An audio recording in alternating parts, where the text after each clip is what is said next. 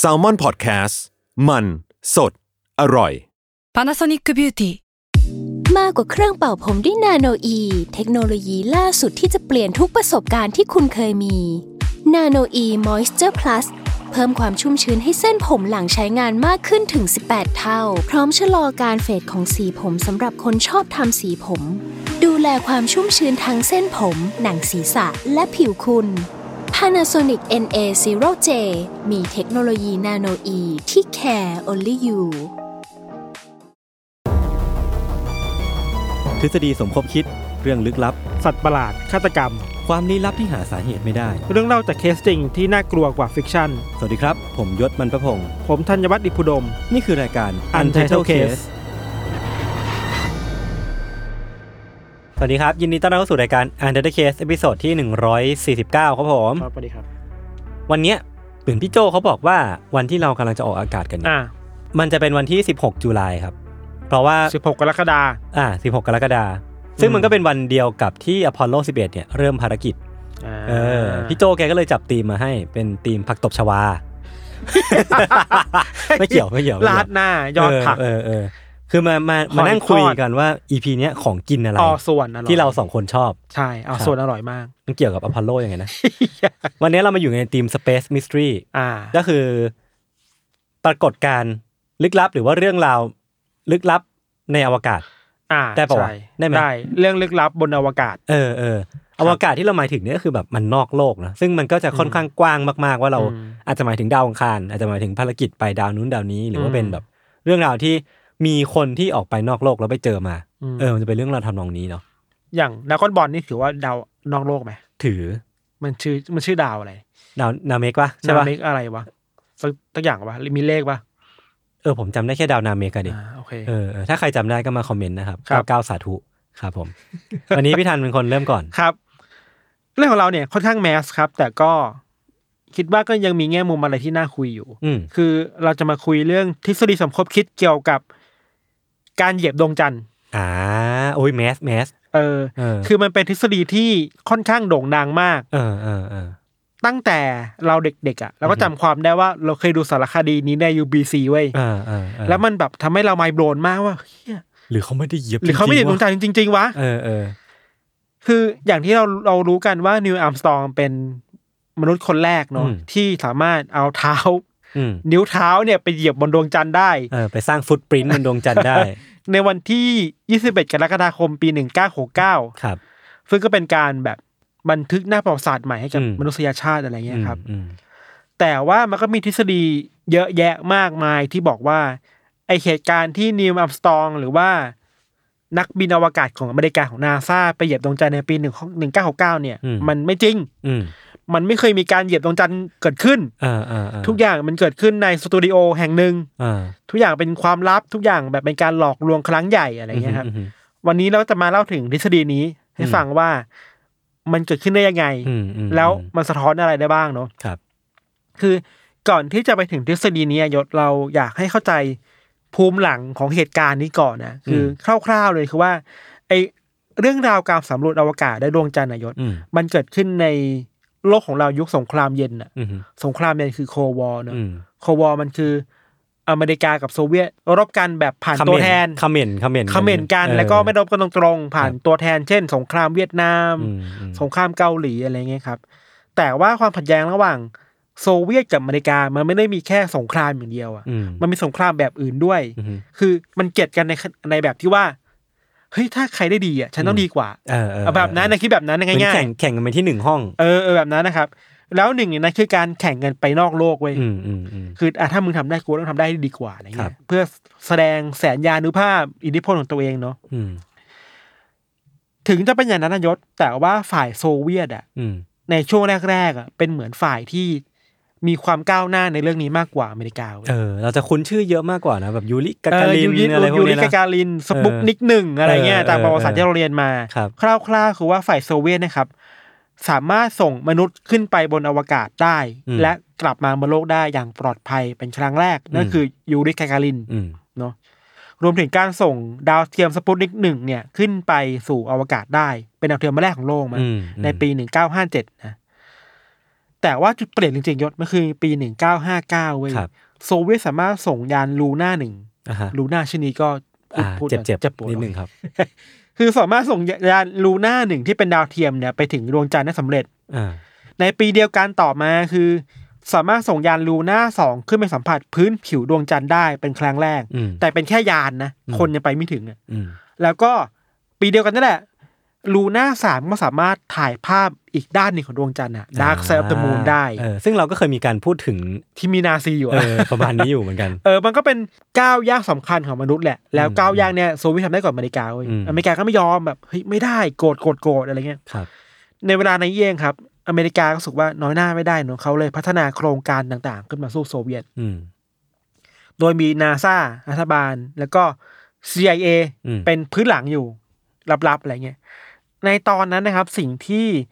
อเมริกาทำไม่สำเร็จบ้างก็คือว่าส่งชายชื่อว่าอารันเชฟเพิร์ด อืม ขึ้นไปอยู่บนอวกาศได้ในปี 1961 แค่อวกาศนะไปไม่ถึงดวงจันทร์ แต่อเมริกาก็อยากทำให้ได้มากกว่านั้นนายศ อยากทำถึงขั้นที่ว่า โอเค มึงส่งยานไปได้ แต่คุณส่งคนไปให้ได้ อืม แบบสู้กันอะ อืม เรื่องนี้มันมีนัยยะทางการเมืองชัดเจนมากอะถึงขั้นที่ว่า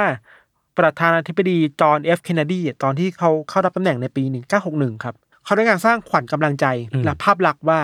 เฮ้ย อเมริกากำลังจัดโต้กลับโซเวียตได้นะ อืมอืมอืม มีมีครั้งหนึ่งที่เป็นเหตุการณ์ใหญ่มากคือในวันที่ 25 พฤษภาคม 1961 เนี่ย ครับ เคนเนดีไปประกาศในสภาคองเกรสเลย เป็นสปีชที่ทรงพลังมากว่าสหรัฐจะพามนุษย์ไปถึงดวงจันทร์และพากลับมาโลกอย่างปลอดภัยให้ได้เว้ย อ่าา คือประกาศว่า อ่ะ จะไปให้ได้แล้ว ตั้งเป้าเป็นแบบภารกิจระดับชาติไปแล้วอะ ระดับชาติ เออ นัยยะตอนนั้นคือว่า หลาย ๆ ฝ่ายเริ่มมองว่าอเมริกายุคเคนเนดีอะยศ อือฮึ เป็นยุคที่เริ่มเพลี่ยงพล้ำต่อโซเวียตอ่ะ อ่ คือถ้าจะแพ้โซเวียตมันจะแพ้ในช่วงเวลานี้แหละ เหมือนค่าพลังแม่งเริ่ม แบบว่า ไปเสถียรแล้ว เออแล้วไม่เสถียรเพราะฉะนั้น เออ ต้องกลับมาให้ได้แล้ว การไปดวงจันทร์คือการกู้ภาพลักษณ์แบบหนึ่งที่อเมริกากำลังทำอะไรนะครับ แล้วอเมริกาก็ทำสำเร็จนะ อืม ผ่านโปรเจกต์ที่เรียกว่าอพอลโลโปรแกรม อืม อพอลโลเนี่ยมันคือชื่อโปรเจกต์รวมๆแหละยศ คือมันสามารถส่งลูกเรือนักบินอวกาศขึ้นไปสู่อวกาศได้ อืม สู่ดวงจันทร์ได้ ผ่านจรวดที่ชื่อว่า Saturn อืม 5 Saturn 5เนาะก่อนที่ตัวยานอพอลโลที่อยู่ใน Saturn 5อะจะไปแตะดวงจันทร์ได้ในปี อืม 1969 แล้วก็เป็นครั้งแรกที่มนุษยชาติเราสามารถทิ้งรอยเท้าบนดวงจันทร์ได้สำเร็จ อืม ที่ใหญ่มากคือนอกจากทิ้งรอยเท้าแล้วมีการปักธงชาติอเมริกาไว้บนดวงจันทร์นะเนาะ อ่าฮะ ซึ่งเหตุการณ์เนี้ยมันก็ถูกถ่ายทอดสดลงมาที่โลกของเรา อืม ไม่แน่ใจไม่รู้ไทยดูหรือเปล่าเราเกิดไม่ทัน เหมือนไม่ทันเหมือนกันแต่ว่าเหมือนก็คนก็รู้รู้ถึงเหตุการณ์นี้เยอะเนาะ เขาใจะว่า เป็ เป็นนการใหญ่ เป็นที่รับรู้กันทั่วโลกแล้ว เออ กันนะ ทั่วโลกเป็นอีเวนต์ระดับต้องจารึกไว้ในประวัติศาสตร์โลกอะว่า ครับ เราไปถึงดวงจันทร์ได้แล้วนะครับ อือฮึ นักบินสามคนก็มีนิวอัมสตรองบัสอัลดินแล้วก็ อืม ไมเคิลคอลลินนะตา ก็ ม จากที่เราเคยได้ ที่ ยิน เรียนมาในประวัติศาสตร์ เอ เอ อ อแต่นี่คือประวัติศาสตร์เว้ย ครับ ที่พวกเราเรียนกันมาเว้ย อืม คร่าวๆแต่ว่าเรื่องราวหลังจากเนี้ยประวัติศาสตร์ไม่ได้เขียนไว้ แหม่ปูมาซะเข้มเลย แต่สนุก เออ คือเราคิดว่าบริบทมันต้องเข้าใจก่อนเนาะ คือมันก็มีคนที่ไม่เชื่อในเรื่องแบบนี้เว้ย อืมอืมอืม และเริ่มมีทฤษฎีออกมาในช่วงหลังๆว่าเฮ้ยที่ผ่านมาเนี่ย ในช่วงหลังๆมาเนี่ย อเมริกามันตามโซเวียตมาตลอดเลยนะ เออเออออออ ที่เราบอกโซเวียตมันทำอะไรได้หลายอย่างมาก แต่ อืม ทำไมอเมริกาตามไม่ทันน่ะ อืม แล้วไม่อยู่ดีๆวันดีคืนดีคุณหนึ่งไปดวงจันทร์ได้วะ เออ มันมันมันเป็นการพัฒนาการที่ก้าวกระโดดเกิน เออ ไปห มั รื น อเป ก้า ล่า วหลุดเกินไปหรือเปล่า อยู่ดีก็ เออ ทำได้เลยอ่ะที่ทั้งนี้ก่อนหน้านี้คุณไม่มีสัญญาณอะไรเลยหรือเปล่าอ่ะ อืมอืมอื มันก็มีคนที่ตั้งข้อสังเกตได้ครับ ครับ เพราะฉะนั้นก็เริ่มมีทฤษฎีสมคบคิดออกมาว่า หรือว่าจริงๆแล้วเนี่ยนาซารัฐบาลในอเมริกาและ CIA เนี่ย อืม ได้จัดฉากขึ้นมาหรือเปล่า อ่าอันนี่ก็เป็น เพื่อ ทฤษฎีขึ้นมา เพื่อหลอกลวงคนและทำเป็นพ r o p a g a n d a ครับ ว่า เอ้ย เราทำได้สำเร็จอะไรเงี้ยครับ อืม ตัวละครหลักในทฤษฎีเนี้ยยศ มันคือทฤษฎีเฟกมู o แลนดิ n งเนาะ อืม ตัวละครหลักเป็นชายชาวสหรัฐ ชื่อว่าคุณเวียเลียมเคซิง อืม วิลเลียมเนะครับเขาเขียนหนังสือแล้วก็ตีพิมพ์เองคือเขียนเองตีพิมพ์เอง อืม ออกมาในปี 1976 หนังสือชื่อว่า We Never Went to the Moon อ่า ก็คือ โอ้ไม่ต้องอ่านก็ได้มา อ่านแค่ชื่อหัวข้อก็รู้แล้วว่า แล้ว พูด ก็ ถึงเรื่ แล้ อ ว ง ก็ อะไร มีชื่อย่อยว่าอเมริกา 30 billion dollar swindle เอามารวมแบบว่า การหลอกลวงการช่อฉนครั้งใหญ่ในมูลค่า 30,000ล้านดอลลาร์ของอเมริกาอะไรเงี้ย อเออ หนังสือเล่มเนี้ยยศเคซิ่งอธิบายหลายอย่างเลยเว้ยหลักๆแล้วเขาบอกว่าอ อเมริกาไม่ได้ส่งอพอลโล11 ขึ้นไปแตะดวงจันทร์ได้จริง อืม ๆ อย่างที่เราบอกคือที่ผ่านมาอเมริกาและนาซาไม่ได้มีวิทยาศาสตร์ ไม่ได้มีเทคโนโลยีที่สามารถ อืม พาคนไปได้ขนาดนั้นอะ อืม แต่ต้องทำเพราะต้องการเอาชนะโซเวียตด้วยการหลอกลวงผู้คน อืม หลอกลวงโลกไปว่าไปเนาะอันเนี้ยมันก็มีคนที่เชื่อในแนวอะไรแนวเนี้ย เสริมมาด้วยว่าทำไมโซเวียตทำมาตลอด แต่ทำไมโซเวียตไปดวงจันทร์ก่อนไม่ได้ อืม คือนึกออกปะถ้าอเมริกาไปได้โซเวียตควรไปได้ก่อนแล้วอะ ทั้งนี้ก็มีโปรเจกต์อย่างลูน่าป่ะนะที่เมื่อกี้พี่ทัน เออ พูดว่าไปถึงดวงจันทร์แล้ว ลูน่าหนึ่งสองสามอะ เออ ที่มันแบบมันพัฒนาเยอะมากอะไร เอ เงี้ อย เอาง่ายๆคือถ้าสมมติว่าจะมีประเทศไหน หรือว่ากลุ่มประเทศไหนที่แบบไปเหยียบดวงจันทร์อ่ะ เออ ควรจะเป็นโซเวียต ควรจะเป็นโซเวียต ไม่ใช่ พะว่ อเมริกามั นนำหน้ามาแล้วอเมริกาประสานได้ไงอะไร เออ นะครับ เออ เคซิงบอกด้วยนะว่า โอเค เรายอมรับว่ามันมีการปล่อยยานอพอลโล11 หรือว่า Saturn 5 เนี่ย จริง จริง ๆ มันมี อ่า ฐานอวกาศจริง ๆ มันมีสักขีพยานเยอะมาก ๆ ครับ มันมีคนไปดูจริง ๆ ว่ามันไปก่อนจริง แต่มันไม่ได้ไปดวงจันทร์ อืมแล้วมันไปไหนอ่ะ เคซิงเสนอว่า พอขึ้นไปแล้วเนี่ยมันไปแอบ เอา ไปโคจรรอบโลกอยู่แปดวัน เอางั้นเลยเหรอ่ะ เพื่อถ่ายฟุตเทจกลับมาให้คนเห็นเฮ้ย เราไปอวกาศแล้วนะ ฟุตเทจใช่แบบว่า มองลงมาย้อนลงมา เออ จาก อะไรแบบนั้น อวกศ ถ่ายรูปโลกอะไรก็ว่าไปอะไรเงี้ย เออเออ คือไปแอบซ่อนอยู่ตรงวงวงโคจรโลกเว้ย ครับ แต่ไม่ได้ไปถึงดวงจันทร์เพราะไปไม่ได้ อืม คำถามคืออ้าวแล้วที่ถ่ายทอดสดอ่ะ อ่าที่แบบอ่ะ ปัก นิว ธ อั ง มสตรอง มี เดินลงไป เออมันคืออะไร เดินเดิ อ่ะ นปักธง เคซี่บอกว่ามันคือเล่นโกหกหมดเลย ครับ ที่เห็นกันเนี่ยมันไม่ใช่เหตุการณ์บนดวงจันทร์แต่มันถูกถ่ายทำบนสตูดิโอลับๆของ CIA อืม และนาซาทำขึ้นมา อืม บางคนบอกได้ว่าถ่ายทำในแอร์เรีย51 อ่า อันนี้ก็เป็นทฤษฎีสมคบคิดซ้อนกันมาอีกอันห นึ่ง และทุกอย่างอะที่เราเห็นในภาพสารสดที่เคซิงบอกมันคือพร็อพหมดเลย อืมอืม หนังสือเล่มนี้ของเคซิงครับก็ได้รับความนิยมมากเนาะแล้วก็มีคนไปต่อยอดเรื่อยๆ หลังจากนั้นเนี่ยมันก็มีสารคดีปลอมๆขึ้นมา มันก็มีหนังมีซีรีส์มีละครที่เอาสตอรี่ของเคซิงเนี่ยเอาไปขยายต่อ อืม จนทำให้ทฤษฎีเฟกมู o แลนดิ้งเนี่ยมันถูกเผยแพร่ได้มากขึ้นเรื่อย เออคือคือมันกลายเป็นแบอกว่าแบบถ้าสมมติว่าเราพูดถึงทฤษฎีสมคบคิดอะ ๆ อืม ถ้าสมมติเป็นไอซ์เบิร์กที่พี่ทันพูด อืม วันก่อนอะ อืม เฟกมูลแลนดิ้งมันจะอยู่ต้นๆมากๆ ใช่ใช่ หรือว่าถ้าเป็นแบบสารบัญของทฤษฎีสมคบคิด สิบ นี้ก็ เรื่องนี้ต้องรู้อ่ะ เออ ไม่เกินห้าไม่เกินท็อ ต้ ป อง ฟ มา จะต้องมีอันเนี้ย เอออย่างที่เราบอกว่าพอมันมีหนังสือออกมาแล้วคนไปทำทำหนังทำสารคดีมันก็แมสขึ้นเนาะ อืม มันก็เริ่มมีทฤษฎีที่แตกออกมาแล้ว ครับ อันเนี้ยเริ่มแมสแล้วเรา อืม เล่าไปทีละอย่างเนาะมันมีคนที่เชื่อในทฤษฎีนี้เชื่อกันว่า การถ่ายทำบนดวงจันทร์เนี่ยมันไม่มีขึ้นจริงอย่างที่เราบอก แล้วมันถูกถ่ายในแอร์เรียฟิตี้วัน อืม มันมีการจ้างสแตลลี่ครูบิก อ่า สแตลลี่ครูบิกเป็นพ่วงกัผู้บกำกับ The The Shining Shining อ่า อืม ขึ้นมา แล้วก็พ่วงกับสเปซโอดิซีด้วยมั้ง อ่า เออ น่าจะใช่ ใช่ใช่ คือเขาเชื่อกันว่าครูบิกเนี่ยเป็นคนที่รับจ้างงานมา อื เพื่อ ทำไมทำไมต้องครูบิกอะมีมีเหตุผล เราจะ ไหม บอก เออ คือครูบิกเนี่ยตามทฤษฎีนะครูบิก อืม ถูกจ้างมาเพื่อใช้ความเชี่ยวชาญด้านเทคนิคการถ่ายหนัง อ่า ต่างๆ แล้วก็ใช้เทคนิคแบบสโลโมชัน ครับ มาถ่ายคนที่ดูเหมือนแบบเดินช้าๆ บนดวงจันทร์อ่ะ อ่า ในภาวะแรงโน้ำถ่วงต่ำ เอออะเออต้านแรงโน้มถ่วงบางอย่าง เออจริงๆแล้วคือเดินช้าใช้เทคนิคสโลโมชันใช้เฟรมเรทต่ำๆอะไรก็ว่าไปเนาะ ออย ศที่ยศถามอ่ะมันก็มีคำตอบเว้ย เอออืม ที่เชื่อกันว่าเป็นสแตนลีย์ครูบริกเพราะว่า มันมีคนไปวิเคราะห์จากหนังของครูบริกเอง ครับ คือครูบริกเนี่ยเขาทำหนังหลายเรื่องที่ดังที่สุดก็คือ The Shining เนาะ อืม ที่รู้กัน อืม หนังสยองขวัญนะประเด็นที่พูดถึงกันค่อนข้างเยอะมาจากนักเขียนและนักวิชาการในเครื่องหมายคำถามแล้วกัน อืม ชื่อว่าเจไวเนอร์ อ่า คุณเจเนี่ยเขาไปสังเกตตัวละครใน The Shining มาที่ครูบริกกำกับ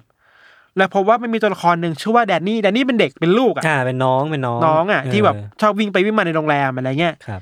แดนนี่เนี่ยใส่เสื้อที่มีลายอพอลโลสิบเอ็ด อือฮึ ชัดเจนคือเป็นรูปจรวด อือฮึ และเขียนว่าอพอลโลสิบเอ็ดเว้ย อืม อันนี้คือสารแรกที่เขาบอกว่านี่ไง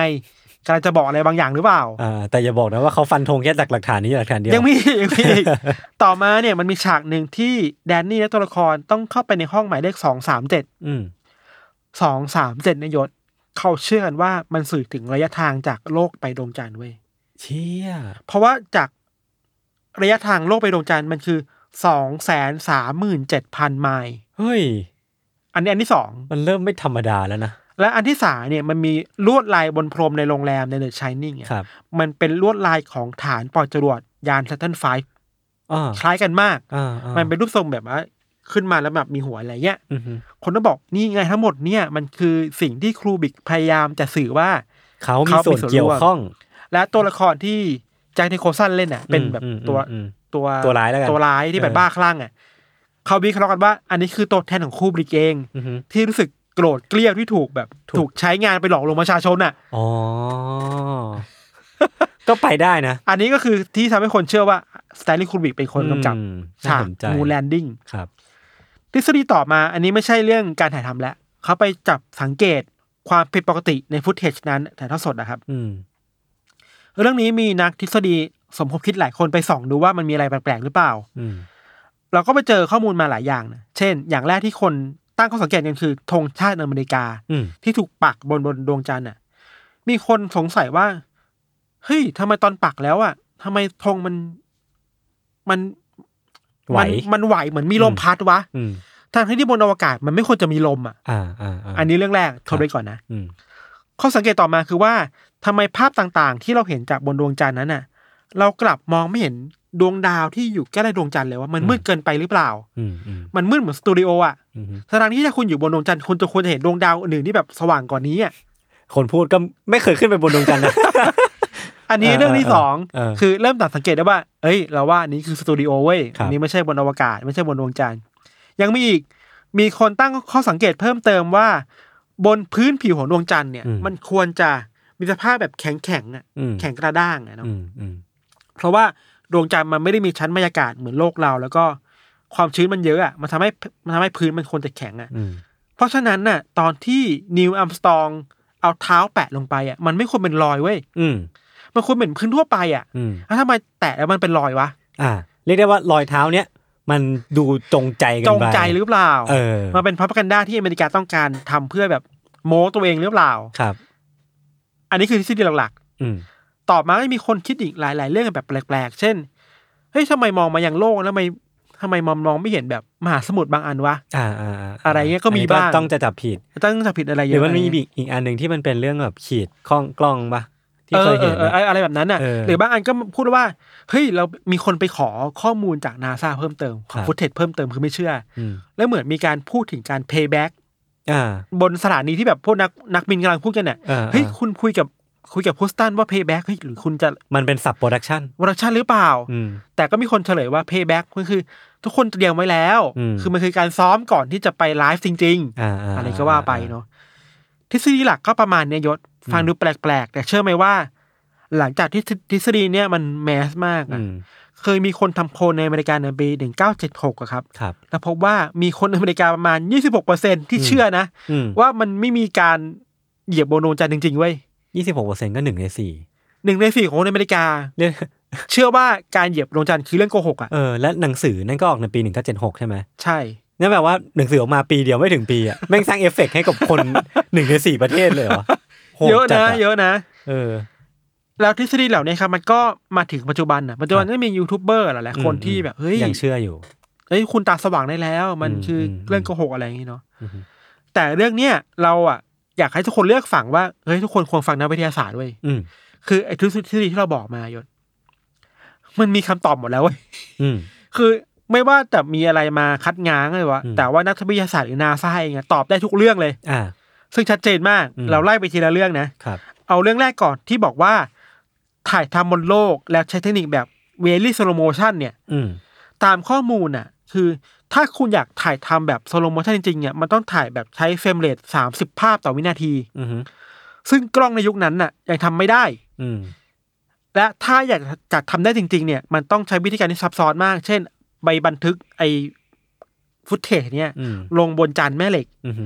แล้วต้องเป็นจานแม่เหล็กที่มีความจุมากกว่าที่ยุคนั้นมีสามพันเท่าเว้ย อืม ซึ่ง เป็นไปไม่ได้ เป็นไปไม่ได้เนอะเทคโนโลยีมันไปไม่ถึง มันไม่ใช่ยุคนี้ที่แบบว่า iPhone เราก็ทำสโลโมชันได้ ใช่ใช่มันทำไม่ได้แล้วมันต้องใช้มันใช้เฟรมเรทที่น้อยมากอะอะไร ครับ เงี้ยครับ ต่อมาเรื่องทำไมท้องฟ้ามืด มองไม่เห็นดวงดาว อืม วันนี้มีนักศึกษาตอบมาว่า อันนี้ตลกดีเขากวนตีนนะคือแบบ เฮ้ย เรายอมรับนะว่ามีสปอตไลท์จริง เอ อ ๆแต่ว่าสปอตไลท์นั้นมันคือดวงอาทิตย์ไง อ๋ออืม เออวิทยาศาสตร์ก็บอกแล้วสปอตไลท์คือดวงอาทิตย์อะ จัดแสงเรียกได้ว่าจัดแสง แต่ตอบแบบจริงจังคือว่าสภาพบนดวงจันทร์นะครับ มันมีแสงอาทิตย์ที่ตกมากระทบกับพื้นผิวดวงจันทร์อยู่แล้ว ครับ แล้วด้วยกล้องอะยุคนั้นน่ะเวลาถ่ายอะมันทำให้พื้นผิวมันต้องสว่างสว่างปกกว่าปกติอะ อืม แล้วเมื่อพื้นมันสว่างมากอะท้องฟ้าที่มืดต้องมืดลง อ่านึกออกอันนี้ ไป คือ โดยปริยายอะ คือการปรับกล้อง เออ เออเทคนิคกล้องเทคนิคกล้องเลย เรื่องปกติเลย เพราะฉะนั้น เออ ก็สงสัยทำไมอ่ะก็ อืม เรื่องง่าย ๆ อะไรเงี้ย อืม หรือมันมีบางคนที่ตั้งคำถามว่าเฮ้ยถ้าคุณไปดูดีๆเงาบนอ็อบเจกต์บนดวงจันทร์ที่ถ่ายได้อ่ะมันแปลกๆนะ อืม เช่นมันมีก้อนหินก้อนหนึ่งแต่เงาเนี่ยมันไปทางขวา อืม แต่อีกก้อนเนี่ยเงาไปทางซ้าย อ่านี่เคยเห็น มันมันสงสัย เฮ้ยนี่ไงคือสตูดิโอหรือเปล่า อ่าอ่า ก็มันก็มีคนจากนาซามาตอบว่าอ๋อตอบไม่ง่ายคือเราเอาไฟขึ้นไปจริง อืม ๆไฟมันคือไฟสำหรับจัดฉากอยู่แล้วอ่ะ อ่าอ่าอ่า อันนี้ก็บางบางคนก็บอกแบบนั้นนะบางคนก็บอกว่า เฮ้ย คุณอย่าลืมนะว่าแสงบนดวงจันทร์อ่ะมันไม่ได้มีแค่ดวงอาทิตย์นะ อืม มันมีโลกด้วยนะ อืมม คือโลกก็เป็นซอร์สหนึ่งที่ส่งแสงมาให้กับดวงจันทร์ได้อะ โลกก็สะท้อนแสงจากดวงอาทิตย์มาอีกทีหนึ่งอะไรอย่าง เอ เงี้ อย อะไรแบบนั้นมันมีมันมีหลายอย่างมากอ่ะ อืมอืม แล้วบางทีมันเป็นเทคนิคการถ่ายภาพด้วยที่ทำให้การตกตกแสงอ่ะมันทำให้ภาพมันเห็นแบบนั้นแฟลชอะไรบางอย่างที่ไม่เป็นแบบนั้นนะ อืม ก็มีด้วยอะไรอย่างเงี้ยครับ มันตอบได้เยอะมากอ่ะ เรื่องที่คนสงสัยอีกเรื่องหนึ่งคืออธงชาติ อืม ที่ยศคุยกับเราเมื่อกี้ธงชาติเนี่ย ตอบโคตรง่ายเหมือนกันเว้ย อืม คือเขาตอบไม่ง่ายๆว่าอ๋อก็ลองเอาธงไปปักพื้นดินดิก็ อืม ธงมันมันก็เคลื่อนไหวแหละ เออ ก็จบอ่ะ ใช่ เวลาเราปักไปอ่ะ อ่ะ สมมุติว่าเรานึกภาพว่ามันเป็นของที่มันเคลื่อนไหวได้นะ เออ เราเอาลงไปแอคชั่นลงไปข้างล่างรีแอคชั่นมันก็ต้องต้าน ขึ้นมาข้างบน ต้านลมต้านอะไรบางอย่างขึ้นมาข้างบนเปล่า ไม่ถึงเสาอ่ะมันก็ต้องสั่นน่ะ เออ มันก็ต้องมีมีมีฟอสบางอย่าง เมื่อเสา ะไรย่งงี้ย สั่นไอ้ที่ติดอยู่กับเสามันต้องสั่นตามอ่ะ อันนี้ เออ คือเหตุผลแรกๆอย่างง่าย อืม ๆ อันที่สองคือว่านาซาก็บอกว่า เรื่องเนี้ยเป็นความคอนเซิร์นของเขาตั้งแต่แรกอยู่แล้วว่า พวกเขาอ่ะอยากเอาธงชาติไปติดบนดวงจันทร์ให้ได้ อืม แต่รู้รู้อยู่แล้วว่า ยังไงมันมีแรงโน้มถ่วงต่ำอ่ะเพราะฉะนั้นมันต้องล่วงอ่ะ อืม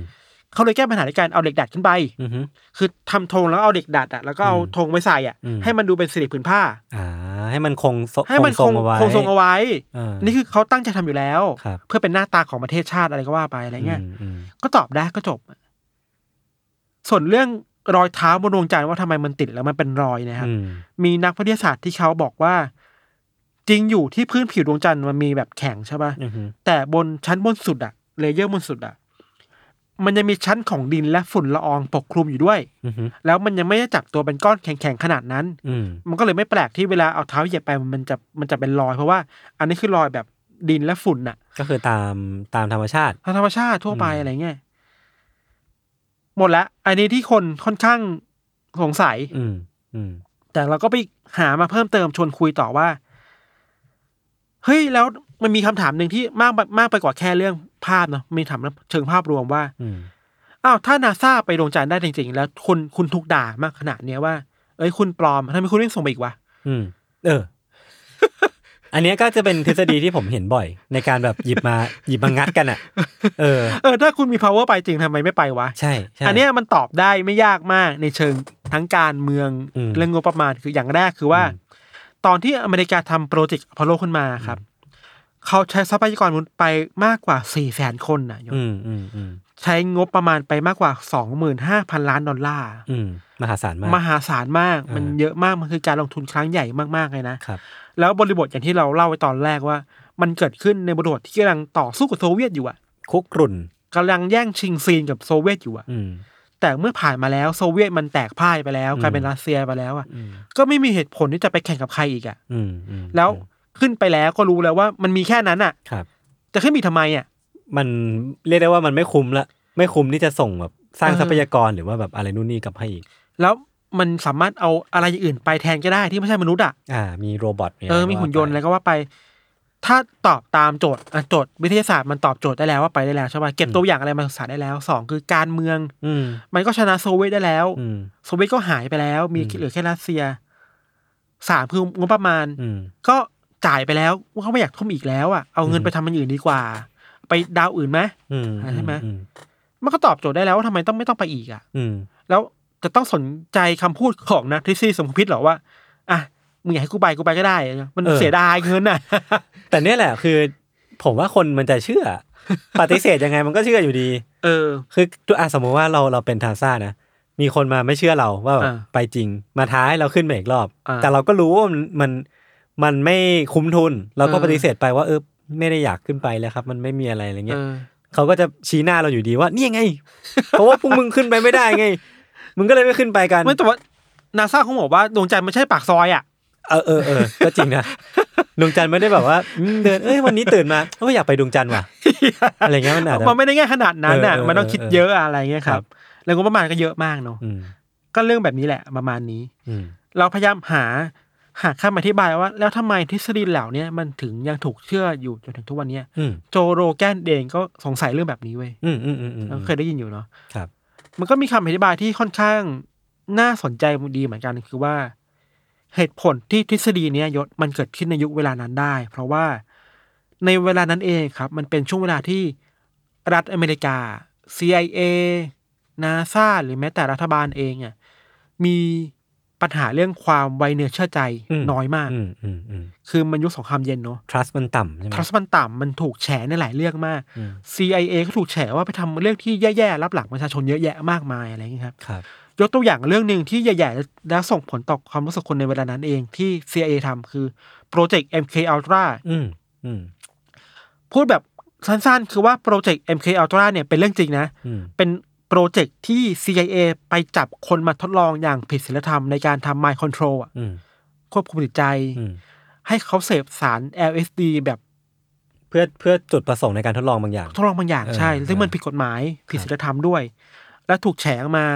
ความน่าเชื่อถือของรัฐก็หายไปเยอะอะไรอย่างเงี้ยครับ ม โปรเจกต์ MK Ultra เนี่ย สิ้นสุดลงในปี 1973 อืมอืม 1973 ก็คือก่อนทฤษฎีเฟกมูลันดิ้งเกิดแค่ สามปี นิดเดียวเองอะ่ะ เออ มันมันสอดรับกันน่ะ อืม ความน่าเชื่อถือของรัฐมันลดลง แล้วก็ทฤษฎีนี้มันขึ้นมาอะไรอย่างเงี้ยครับ อืมอืม ถ้าไหนมันแปลได้ไหมนะว่า หรือว่าการเกิดขึ้นหรือการบูมขึ้นของทฤษฎีสมคบคิดเนี่ย มันเกิดขึ้นจากความไม่ไว้ใจรัฐอ่ะ อืม ว่าคุณดูรัฐมันแย่อะ อืม คนก็เลยตามหาความจริงต่างๆมา สอดรับความคิดตัวเองว่านี่ไงมันแย่ไง อืม เราว่ามันก็เป็นไปได้เนอะ ผมผมเห็นด้วย ผมว่า เนอะ น่าจะเป็นสาเหตุนี้แหละ คือเราเราเราเองก็เชื่อว่า ถ้ารัฐไม่อยากให้คนเชื่อในทฤษฎีเราเชื่อแบบเนี้ย อืม คุณก็ต้องทำตัวเองให้น่าไว้ใจก่อนอะ อืมอืมอืมอืม เออถ้าคุณน่าไว้ใจคุณน่าไว้วางใจ คุณโปร่งใสจริงๆอ่ะมันก็ไม่มีทฤษฎีออกมาให้คนเชื่อหรอก ถึงมีคนก็ไม่เชื่อ ถ้าการเมืองดี เออ ก็จะไม่มีทฤษฎีสมคบคิด ใช่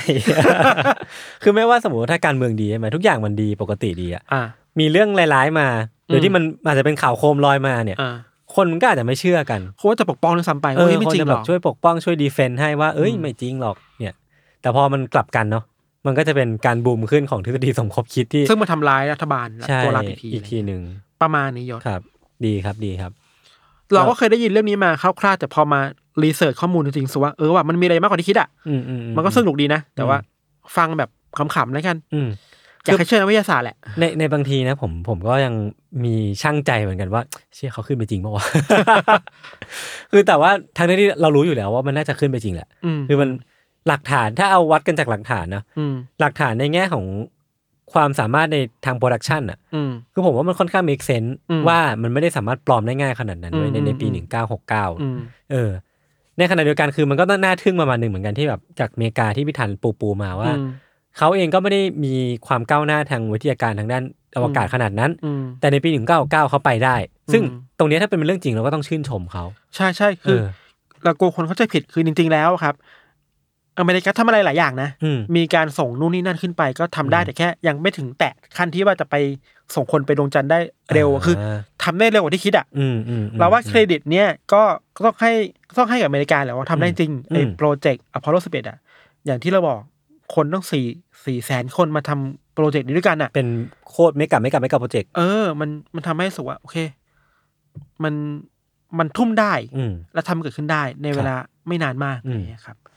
เรื่องอย่างนี้ก็เกิดขึ้นกับเรื่องโควิดนะ อืมอืมอื ที่คนก็มาเชื่อว่าคิดว่า เฮ้ยโควิดเพิ่งมีมาแป๊บเดียวทำไมคุณมีวัคซีนแล้วอ่ะคนที่เป็นแอนติแบ็กเซอร์อ่ะก็จะบอกว่า นึกก เฮ้ยนี่ไง มัเป็นแผนของรัฐบาล ไอ้นี่ หร เป็นฐานรัฐบาลไงจริงๆแล้วอเมริกาก็ทำมันทุ่มทุนไปเยอะในการ อืม รัฐบาลอเมริกาเองก็ทุ่มเงินไปให้กับพวกไฟเซอร์โมเดอร์นาต่างๆ ให้ทำวิจัยอะไรอย่างเงี้ยครับ ครับ ก็ประมาณนี้ยศ โอเคครับ ครับ เรื่องของเราประมาณนี้ครับ เดี๋ยวพักฟังโฆษณาสักครู่นะครับ แล้วกลับมาฟังเรื่องของยศต่อในเบรกหน้าครับ 「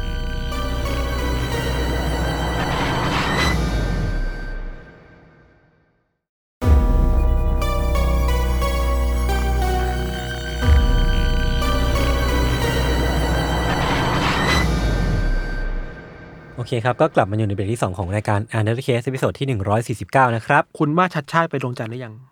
ผมว่าไปมา4ี่ห้ารอบแล้ว นะ ไปกลับไปกลับ คือแค่แบบพริบตาเดียวก็ไปได้ ทุกวันนี้ผมไม่รู้เขามีบ้านพักตากอากาศที่ดวงจันทร์หรือเปล่าอันนี่ไม่แน่ใจ เดี๋ยวนะ โอเค คือของผมมาโชคดีมากเลยไว้ยที่พี่ทันน่ะช่วยปู ช่วงยุคบูมของการ Space Exploration หรือว่าการ อ่า สำรวจอวกาศไว้ให้ มีคนเรียกว่ายุค Star War อ๋อเออ ก็จริงนะ เพราะว่ามันคือสตาร์แล้วมันก็คือวอล อ่า จริง ครับ ๆ เออ นั่นแหละมันคือยุคช่วงปีสงครามเย็นนั่นแหละ อืม ก็คือ 1960 หรือว่าอะไรพวกเนี้ยที่มันแบบช่วงพีคๆกันเนาะ ครับ คือมันก็จะเป็นสถานการณ์ประมาณที่นานาชาติก็แข่งกันโดยเฉพาะแบบน่ะอเมริกาโซเวียตเนี่ยแหละที่แข่งกันพัฒนาเทคโนโลยีในการออกนอกโลกกัน อืม ซึ่งผมคิดว่ามันก็ค่อนข้างย้อนแยงเนาะเราออกนอกโลกเพื่อจะพิสูจน์สถานะในโลกแห่งความในโลกในโลกใบเนี้ย อ่าอ่า มันก็จะแบบเราออกนอกโลกเพื่อพิสูจน์สิ่งที่เราอยู่อยู่แล้วอะไรเงี้ยเหรอ มันมันใช่เหรอ อ่า อะไรเงี้ยเออ อ่าเออน่าสนใจดี ในมุมผมผมก็รู้สึกว่าเออ มันก็มีความย้อนแย้งอยู่ แต่ ครั ก็ บ นั่นแหละคงปฏิเสธไม่ได้ว่ามีการแข่งขันกันจริง แล้วก็มันมีการแข่งขันแม้กระทั่งว่าอ่ะไปเหยียบที่ดวงจันทร์ครั้งแรก หรือว่าออกนอกอวกาศครั้งแรก หรือว่าการแข่งขันกันขั้นนั่นนี่ครั้งแรกส่งหมาออกไปครั้งแรกอะไรเงี้ย อ่า เนอะ ชื่อ เออ ไรก้า รายการปะนะน่าใช่ อ่า จำไม่ ได้ ซึ่งก็แน่นอนว่าเรื่องที่ผมกำลังจะเล่าต่อไปเนี้ยในวันเนี้ยครับ มันก็เป็นประสบการณ์ครั้งแรกของมนุษยชาติที่มีต่ออวกาศเหมือนกัน อืม แต่ว่ามันมีอะไรมากมายที่เกิดขึ้นจากเหตุการณ์ครั้งแรกนี้ที่มันเกิดขึ้นโดยที่คนส่วนใหญ่มักจะไม่ค่อยรู้กันว่ามันคืออะไร เรื่องนี้จะต้องย้อนกลับไปในปี 1965 ในเดือนมีนาคมครับ อืม มันมียานอวกาศลำหนึ่งของโซเวียตที่ได้บรรจุนักบินอวกาศหนุ่มคนหนึ่งอายุ 30 ปี ครับ ที่กำลังจะลงมือทำบางอย่างกับอวกาศครั้งแรกของมนุษย์นะครับ ครับ ยานลำเนี้ยมีชื่อว่าวอสคอตลำที่สอง อื ผมไม่แน่ใจว่า pronunciation ยังไงเนาะแต่ว่ามันน่าจะอ่านว่าวอสคอตผมไปฟังมาแล้ว ครับ นักบินคนเนี้ยมีชื่อว่าอเล็กเซย์ลีออนอฟ อืม สิ่งที่อเล็กเซย์เนี่ยกำลังจะทำต่อไปเนี้ยมันคือสิ่งที่เรียกว่า Space Walk กับพี่ทัน อ่า Space Walk เนี่ยอธิบายง่ายๆคือ เหมือนพี่ออกไปเดินบนอวกาศอะ อ่า เออ แต่ว่าเคว้งคว้าง เคว้งคว้างเลย อ่า แบบมันคือการ Space Walk คือเหมือนเหมือนเป็นเป็นเดินที่ฟรีดอมอ่ะมีอิสระแบบขา อ่า สามารถขยับแขนขาออกไปได้อะไรเงี้ย อ่า แล้วก็ อ่า มีแค่ตัวกับชุดอวกาศที่สัมผัสกับพื้นผิวอวกาศอ ค ยู่ รับ เลยอะเออ พอถึงเวลาพี่ธันคือ คือมันก็เป็นโมเมนต์ที่ค่อนข้างตื่นเต้นเนาะเพราะว่ามันเป็น Space Walk ครั้งแรกของโลกที่ไม่เคยมีมนุษย์คนไหนทำมาก่อน แล้วมันดูเป็นกิจกรรมที่ค่อนข้างเสี่ยงอันตรายเสี่ยงชีวิตมากๆ อืม นั่นคือเป็นครั้งแรกที่มนุษย์อ่ะจะต้องสวมชุดอวกาศแล้วไปเผชิญกับอวกาศจริงๆ ที่มันมีทั้งความดันอากาศความกดอากาศ อืม ที่มันค่อนข้างไม่ปกติมากๆอะไรเงี้ย ครับ พอถึงเวลาเนี่ยอเล็กเซย์เขาก็ได้ก้าวเท้าออกไปหรือว่าออกมุดออกมาจากท่อของยานอวกาศของเขา อืม แล้วก็ไปลอยเคว้งอยู่ในอวกาศ ในช่วงนั้นนะครับในการ Space Walk ครั้งแรกของมนุษย์เนี่ยสิ่งเดียวที่ยึดเหนี่ยวกับอเล็กเซย์กับยานอวกาศที่เขาเดินทางมาด้วยเนี่ย สิ่งเดียวมันคือเชือกเชือกแบบเชือกเล็กๆอ่ะเชือกเป็นท่อเล็กๆที่ อืมอืม ที่รัดเอาไว้ไม่ให้อเล็กเซย์อะหลุดโค้งไปไหนก็ไม่รู้อะ ไม่ให้หายไปข้างนอก เออไม่ให้หายไปแล้วไม่มีวันกลับมาในใน ครับ อวกาศที่มันดำมืดอะนะครับ ซึ่งความรู้สึกตอนนั้นอ่ะอเล็กเซย์อะบอกว่า เขาจำได้ว่าตัวเองเนี่ยรู้สึกเหมือนเป็นนกอ่ะเป็นนกที่แบบกลางปีกกว้าง กว้างมากๆกว้างแบบกว้างเกินขีดจำกัดตัวเองออกไปอีกอ่ะ อืม แล้วก็เหมือนลอยละล่องอยู่บนเหนือโลกที่ตัวเองเนี่ยเคยรู้จักมาก่อนแบบ อืม คนเป็นโลกที่ตัวเองคุ้นเคยมากๆก็คือโลกของเราเนี่ยแหละ คือเขาว่าลอยอยู่อย่างนั้นเว้ยแล้วก็จำได้ว่าทุกอย่างรอบตัวมันเงียบมาก อืม คือเขาไม่ได้ยินเสียงอะไรเลย ได้ยินเสียงแต่หัวใจตัวเองที่มันเต้นเต้นตุบตับตุบตับตุบตับอ่ะ ครับ เออ แล้วก็รู้สึกว่าตัวเองเนี่ยมองไปรอบๆอ่ะก็จะเห็นแต่ดวงดาวที่ห้อมล้อม เป็นดวงดาวระยิบระยับเป็นดาว อืม ดวงนั้นดวงนี้บ้างอะไรเงี้ยคือมันเป็นบรรยากาศที่เขาเป็นคนแรกของมนุษย์ที่เคยเห็นสิ่งนี้มาก่อน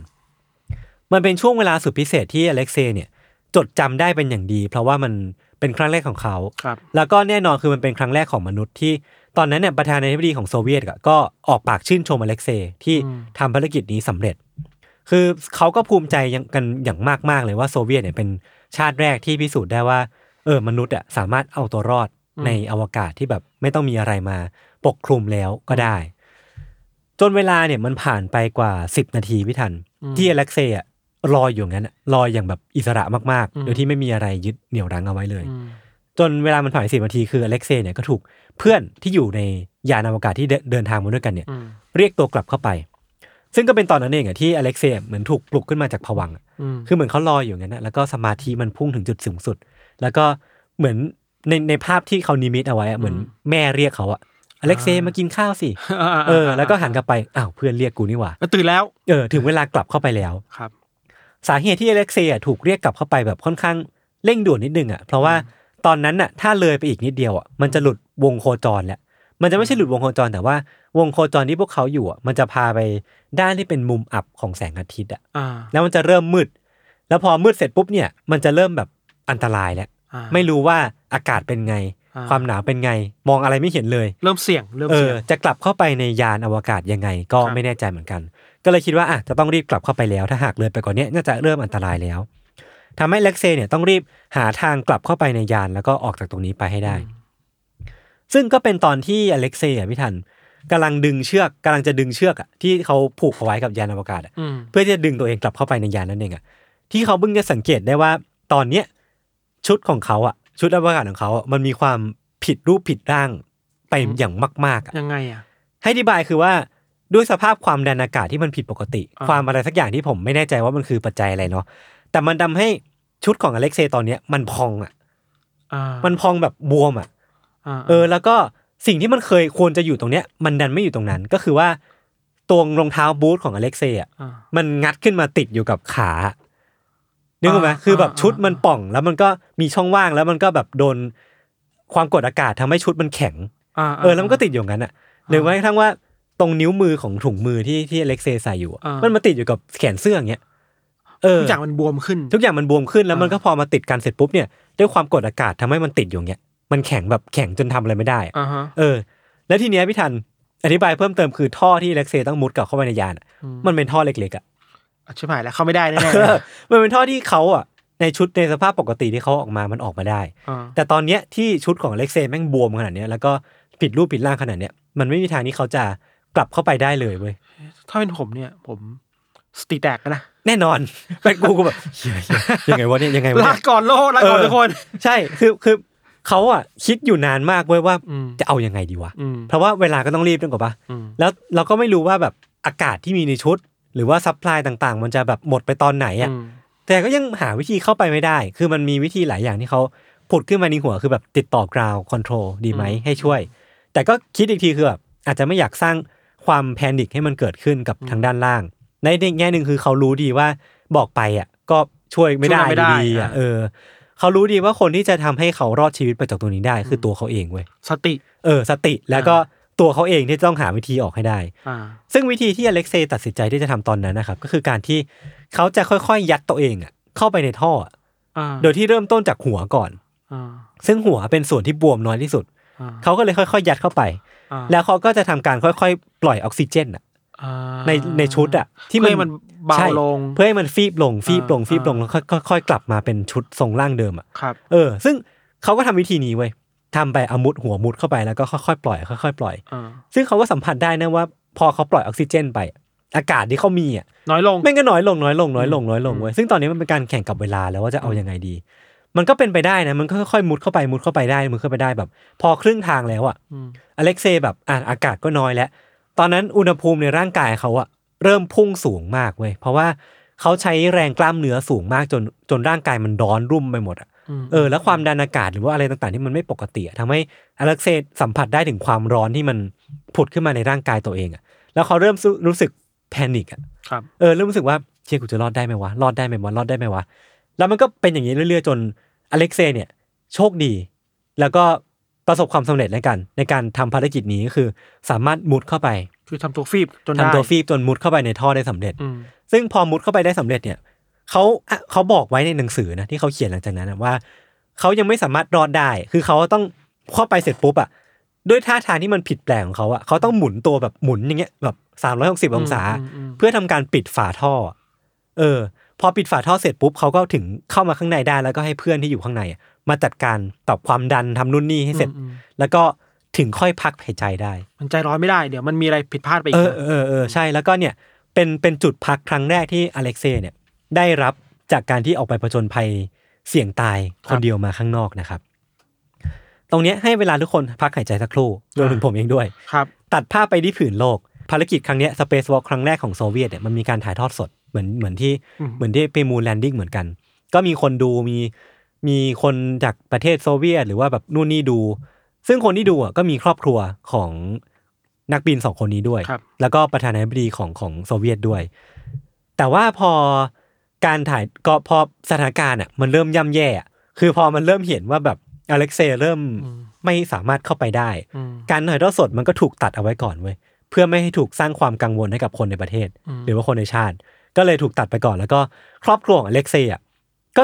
ก็ไม่ได้เห็นภาพที่ลูกของตัวเองอ่ะสามารถเข้าไปในยานได้สำเร็จอ่ะ อ๋อไม่รู้ เออไม่รู้ว่าลูกเข้าไปแล้วอ่ะ ไม่รู้รอดหรือจริงหรือ เอ เปล่า อ ก็เลยมีความแบบเชียกัดฟันแล้วกัดเล็บแล้วอ่ะ อ่าอ่า แบบลูกรอดหรือเปล่าลูกรอดหรือเปล่า อ่า เออ ซึ่งความเศร้าก็คือว่า ตรงนี้มันมีอีกขยักหนึ่งคือ ครอบครัวของอเล็กเซย์แล้วก็นักบินอีกคนน่ะ ไม่รู้มาก่อนด้วยว่าลูกๆของทั้งคู่อ่ะจะต้องออกมาทำภารกิจนี้คืออเล็กเซย์จะต้องออกมาจากยานอวกาศเพื่อทำสเปซสเปซวอล์ก อื มันเป็นความลับที่ไม่มีใครรู้ทำให้แบบตอนเห็นครั้งแรกอ่ะ อืม คือเหมือนมันมีบันทึกเอาไว้ว่าลูกสาวอ่ะ อืม อายุสี่ขวบของอเล็กเซย์อะเอามือปิดหน้าอย่างเงี้ยตอนที่เห็นพ่อออกมาอยู่นอกอวกาศ อ่า เออโดยที่เธอไม่รู้มาก่อนอะไรอย่างเงี้ยครับ อืมอืมอืม ก็เป็นเรื่องที่แบบเออเออเป็นผมผมเองก็เศร้าเหมือนกันนะ อืม อืมเพราะว่ามันอันตรายใช่ มั ใช่ นเราเป็น ใช่ ครั้งแรกของมนุษยชาติอ่ะ เออ ไม่มีใคร ใช่ รู้ว่าจะเป็นยังไงอ่ะ ใช่ใช่ใช่อ่ะแต่สุดท้ายเราก็รู้นะว่ามันกลับมาได้อเล็กเซย์ก็สามารถกลับ ครับ มาในยานได้ ตัดภาพกลับมาที่ยานสถานการณ์ยานตอนเนี้ย ครับ เวลาที่ผมแวะไปเล่าเมื่อกี้เล่าเรื่องครอบครัวเล่าเรื่องที่ผืนโลกอ่ะมันน่าจะพอๆกับเวลาที่อเล็กเซย์แล้วก็นักบินคู่หูที่ที่ชื่อว่าพาชาเนี่ย อืม ได้นั่งลงพักด้วยกัน อืม เพราะว่าหลังจากเนี้ยมันจะมีเหตุระทึกเกิดขึ้นอีก ยังไม่อีกอ่ะ มันยังมีอีกระลอกหนึ่ง อ่า ที่หนักหน่วงไม่แพ้กันเว้ย คือทั้งสองคนอ่ะ สัมผัสได้ว่า ยานอวกาศที่ทั้งคู่นั่งมา มันเริ่มทำงานผิดปกติเว้ย อ่า แล้วมันเริ่มพาทั้งสองคนอ่ะออกนอกวงโคจรที่มันควรจะเป็นอะออกอีกแล้ว ออกอีกแล้วอ่ะ คือสมมติว่าเราอยู่ในรูทเนี้ย มัน อ่า ควรจะไปอย่างเงี้ย เพื่อที่ว่า อ่า อีกสักสิบนาที เรา อ่า จะไปแลนดิ้งที่มอสโก อ่า แต่ตอนนี้มันเริ่มแบบเบนเงี้ยเริ่มเริ่มเฉ อ่า ไปเงี้ยเริ่ม อ่า เฉไปเงี้ยก็เลย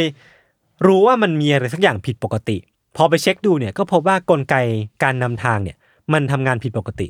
และทำให้พวกเขาเนี่ยต้องตัดสินใจว่าจะต้องปิดโปรแกรมอ t o m a t i c landing ลงไป ต้องแมนนวลแล้ว เออออโตเมติกแลนดิ้งก็คือว่าการที่พวกเขาเนี่ยจะเซตโปรแกรมเพื่อจะลงไปยังผืนโลก อืม ตามพิกัดที่ตัวเองต้องการ นั่นแปลว่าพอปิดไปยังก็อย่างที่พี่ธันพูด อืม หลังจากเนี้ยถ้าพวกเขายังยังต้องการที่จะกลับโลกอยู่อ่ะ อืม พวกเขาจะต้องทำทุกอย่างอย่างแมนนวล อืม ทำด้วยตัวเอง อืม เลือกจุดหมายที่จะลงด้วยตัวเอง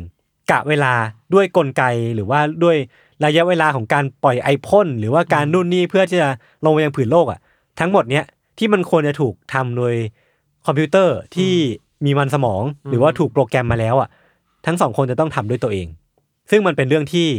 แค่ผมคิดก็ยังรู้สึกว่าแม่งโคตรยากเลยอ่ะ ใช่ เออแล้วก็ไม่รู้ ต้อ จะ ง ทำไงอ่ะ ทักษะที่มี ใช่ สติ ใช่ สมาธิ เออ และอเล็กเซย์อะพี่ทันด้วยหน้าที่ของเขาอะคือเขาเป็น n นวิเกเตอร์ของของยานอะทำให้เขาต้องเริ่มตัดสินใจแล้วว่าตอนนั้นอะเชื้อเพลิงใกล้จะหมดแล้วเขาก็ต้องตัดสินใจแล้วว่าจะเอายังไงดีวะ จะเลือกแลนดิ้งที่ไหน และถ้าจะแลนดิ้งตรงนั้นอะเขาจะต้องควบคุมยานยังไงกับ อืม คู่หูของเขา อืม ตอนแรกเนี่ยวงโคจรที่ดั้งเดิมที่พวกเขาเคยอยู่ มันจะนำพาเขาไปลงมอสโกได้ตามปกติเลยตามแผนที่วางไว้ แต่พวกเขาเนี่ยต้องเลือกสถานที่ที่ไม่ค่อยมีคนมากนักเว้ย อืม เพราะว่ามันไม่ใช่การแลนดิ้งปกติ เขาไม่ อืม รู้ว่าการแลนดิ้งลงไป มันจะนำไปสู่ความเสียหายอะไรหรือเปล่า อืม ดังนั้นถ้าเป็นไปได้เนี่ยเขาจะเลือกสถานที่ที่มันไม่ค่อยมีผู้คน อืม เขาก็เลยตัดสินใจว่าอ่ะจะต้องไปลงที่เมืองเพิร์มอยู่ที่ อืม ที่อยู่ทางตะวันตกของภูเขาอูรัล ครับ เออพอตัดสินใจได้ดังนั้นนะพิทันพาชาที่เป็นนักบินคู่หูอ่ะเขาก็จัดแจงเตรียมการลงจอดของยานลำนี้ อืม คือแบบอาจจะเซตมุมเซตมุมยานหรือว่าอะไร อืม พวกเนี้ยผมก็ไม่ อืม แน่ใจว่าต้องทำไงเนาะแล้วก็แบบมีเล็งมุมมีนั่งหลังตรงเพื่อให้ยานมันบาลานซ์ที่สุด อืม แล้วก็เร่งเครื่องเพื่อพุ่งลงไปยังผืนโลกเพื่อลงไปลงจอดตามที่อเล็กเซ่เนี่ยเล็งเอาไว้ แต่ว่าการพุ่งลงครั้งเนี้ยมันก็ไม่เป็นไปตามที่คาดเอาไว้เว้ย ถ้ามันเป็นขรุขระไงนะ มันยาก เส้ทง มันยาก อ่ะ มันยากมาก คือเวลาพุ่งลงไปอ่ะ อืม มันไม่ควรจะมีแรงอะไรบางอย่างที่มันดังเอาไว้ข้างหลังอันนี้ก็ปะ อืมอืม เวลาพุ่งไปมันควรจะพุ่งไปข้างหน้าเต็มที่ อืม แต่เนี้ทั้งสองคนอ่ะสัมผัสได้ว่ายานลำเนี้ยมันมีอะไรดึง เหมือนมีคนหยิบดึงมาไว้ตลอดเวลา ล้างเอาไว้ เออมันล้างเอาไว้ หนี ตลอดเวลา ยู่ ใช่ อ่า พอหันไปดูอ่ะก็พบว่ามันเป็นสายเคเบิลอ่ะสายไฟบางอย่างอ่ะ อ่า ที่หลุดออกมาจากตัวตัวเครื่องยนต์อ่ะ อ่า แล้วมันดังเครื่องเครื่องบินลำนี้เอาไว้ส่วนหนึ่งอ่ะ อืม ทำให้ตอนลงไปอ่ะมันถูกมันถูกรั้งเอาไว้อ่ะแล้วมันก็ทำให้ไอตัวสายเนี้ยมันทำให้ยานลำเนี้ยมันหมุนหมุนหมุนหมุนติ้วติ้วติ้วอย่างเงี้ย อืม จนแบบ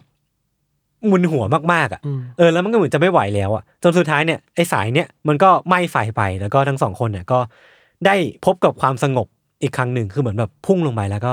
ยิงไม่รู้ว่าภายหน้ามันจะเกิดอะไรขึ้นเนาะ อืม แต่ตอนนี้มันเป็นความสงบที่ได้กลับมาอีกครั้งหนึ่งจากเหตุการณ์ที่มันวุ่นวาย เริ่มกลับมาควบคุม ใช่ใช่ ได้แล้ว ใช่ อ่า อเล็กเซ่เนี่ยบอกว่าช่วงเวลานั้นอ่ะมันเป็นช่วงเวลาที่เขาได้ยินเสียงลมพัดผ่านชัดเจนมากอะ อ่า เออมันมันเหมือนแบบช่วงเวลาที่นึกถึงหน้าพ่อหน้าแม่อะเอออันนี้คือเขาบันทึกเอาไว้เนาะ ครับ จนจนเริ่มพอเริ่มใกล้ถึงพื้นน่ะ พวกเขาก็สัมผัสได้ถึงความมืดที่มันเริ่มปกคลุมรอบข้างแล้ว อืม คือมันก็บ่งบอกได้นะว่าสถานที่ที่ทั้งสองคนเนี่ยกำลังจะลงอ่ะ มันเป็นสถานที่ประมาณไหน อืม ก็คือน่าจะเป็นสถานที่ที่รกร้าง อืม แล้วก็อยู่ทึบมาก ๆ ในในพื้นที่ที่ห่างไกล อืม พอไปถึงใกล้มาก ๆ เนี่ย ระบบแลนดิ้งพวกเขาก็ทำงานก็คือมีร่มชูชีพมีมีไอพ่นดันอยู่ที่ อืม พื้นอะไรก็ว่าไป แล้วก็สัมผัสได้ว่าเนี่ยอ่ะลงถึงพื้นแล้ว อืม ระบบบอกตำแหน่งของยานลำเนี้ยบอกว่าพวกเขาเนี่ยตอนเนี้ยอยู่ห่างจากเป้าหมายที่ตั้งเอาไว้เนี่ยสองพันกิโลเมตร มันก็ไม่ใช่ปกตินะ เออคือแบบมันไม่ใช่แค่แบบระยะทางแค่หน้าปากซอยอะ จะแม่งแบบสองพันกิโลเมตรอะ อ่า แล้วมันก็บอกว่าพวกเขาเนี่ยอยู่ที่ป่าลึกสุดของไซบีเรีย อ่า เออ อยู่ไกลมากอยู่แบบ อ่า อยู่แบบไกลเลยอะแล้วพอทั้งของคนเปิดประตูออกมาพี่ทันคือแบบ มันก็เปิดยากเนาะต้องแบบ อ่า ถีบถีบประตูออกมา อ่า ก็พบว่าพื้นที่อยู่รอบๆอะมันเป็นหิมะ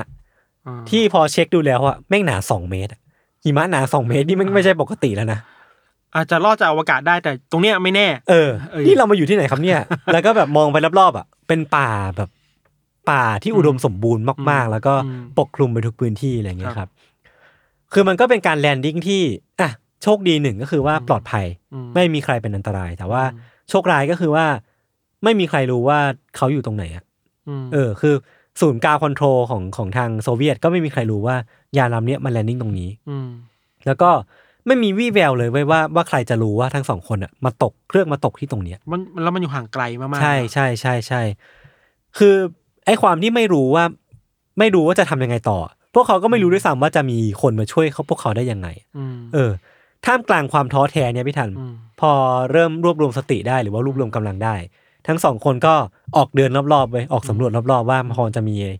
พื้นที่หรือว่าพอจะมีแบบทิศทางไหนไหมที่พวกเขาควรจะมุ่งไป ครับ ก็เพราะว่ามันไม่มีอะไรเลยเว้ ยนอกจากป่าแล้วก็ต้นไม้ ความเงียบ เออ แล้วก็ที่ได้ยินอีกอย่างคือเสียงหมาหมาหอนหมาป่า อ่าอ่าอ่า เสียงหมีเสียงอะไรเงี้ยว างเวงไปอีก เออแล้วก็แบบไม่ใช่แค่วังเวงไว้ยแม่งน่ากลัว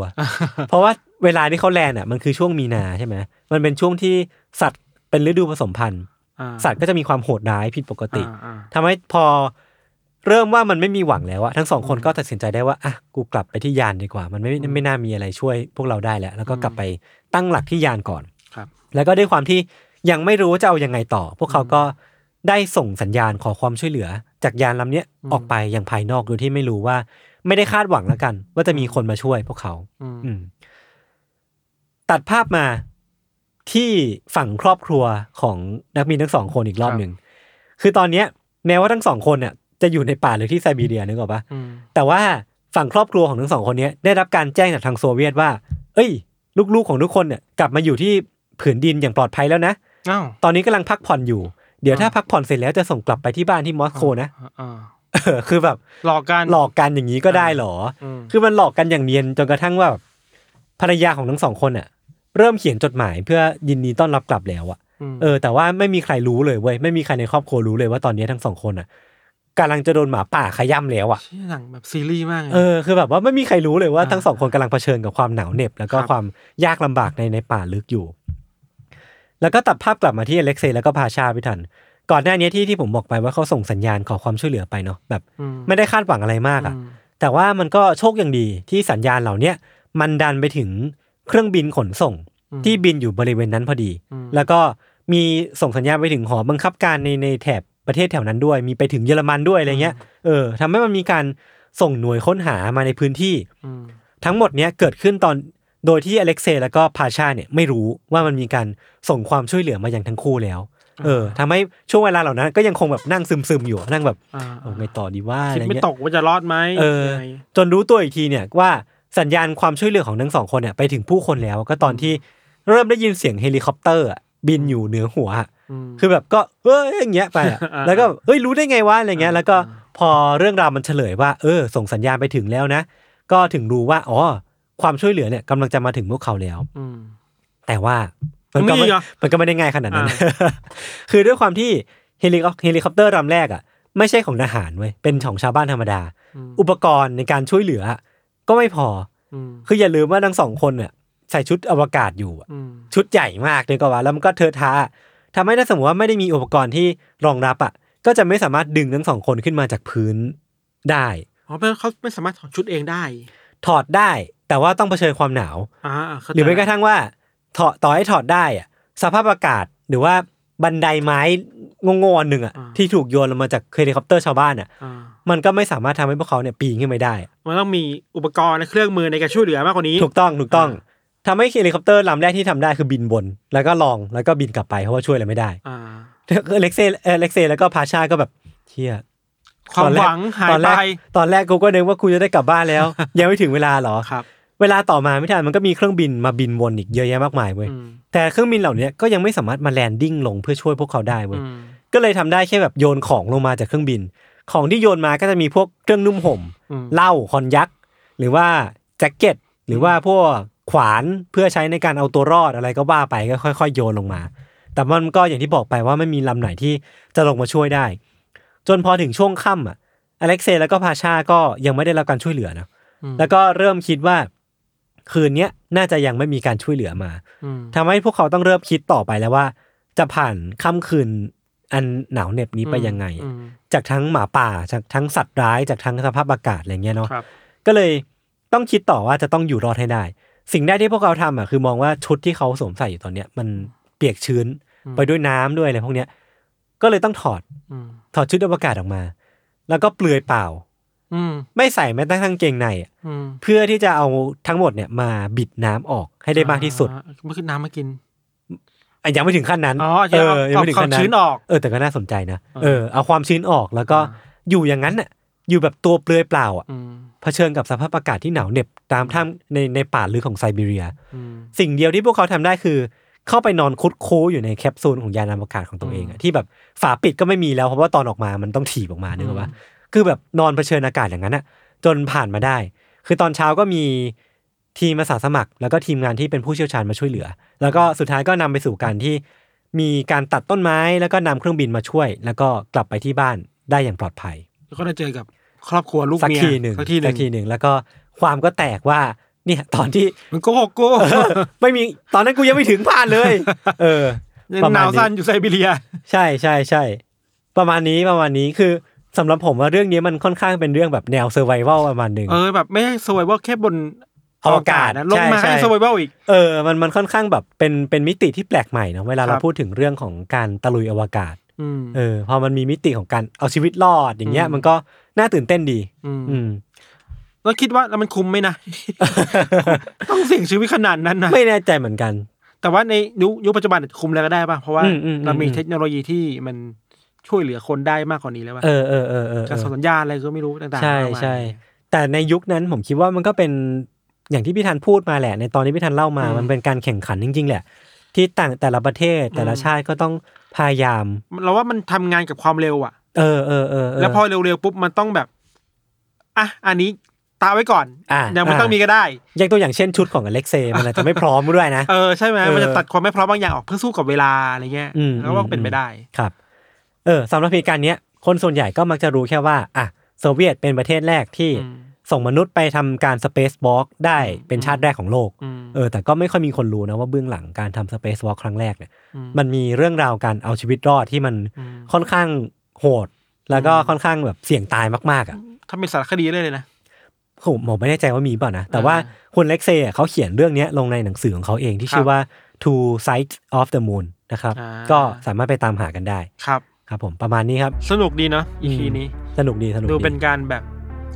อวกาศยังมีอะไรที่เรายังไม่รู้เยอะอะ ใช่ใช่ใ ชีวิตคนน่ะคือชีวิตคนน่ะ เออเออเออ ครับ โอเค จริงๆ ผมคิดว่าเราก็น่าจะมีการรีไซเคิลธีมอวกาศได้อีกรอบหนึ่ง ที่คุณอย่าไปยอมรับตรงๆรีไซ เคิลทีนี้ว่าแบบ Reuse เหรอ รีแบรนดิ้ง รีแบรนด์รีแบรนด์รีแบรนด์รีเฟรชอ่า มีอวกาศแล้วก็มีดวงดาว ดวงดาว ยะยาติมยานอวกาศดาวอังคารดาวพุธ ไร้แรงโน้มถ่วง ครับ เออโอเคครับผม ก็ประมาณนี้ครับติดตามรายการของเราทั้งสองคนได้ทุกช่องทางของ s ซ m o n Podcast เช่นเคย วันนี้พวกผมสองคนลาไปก่อน สวัสดีครับ สวัสดีครับ ส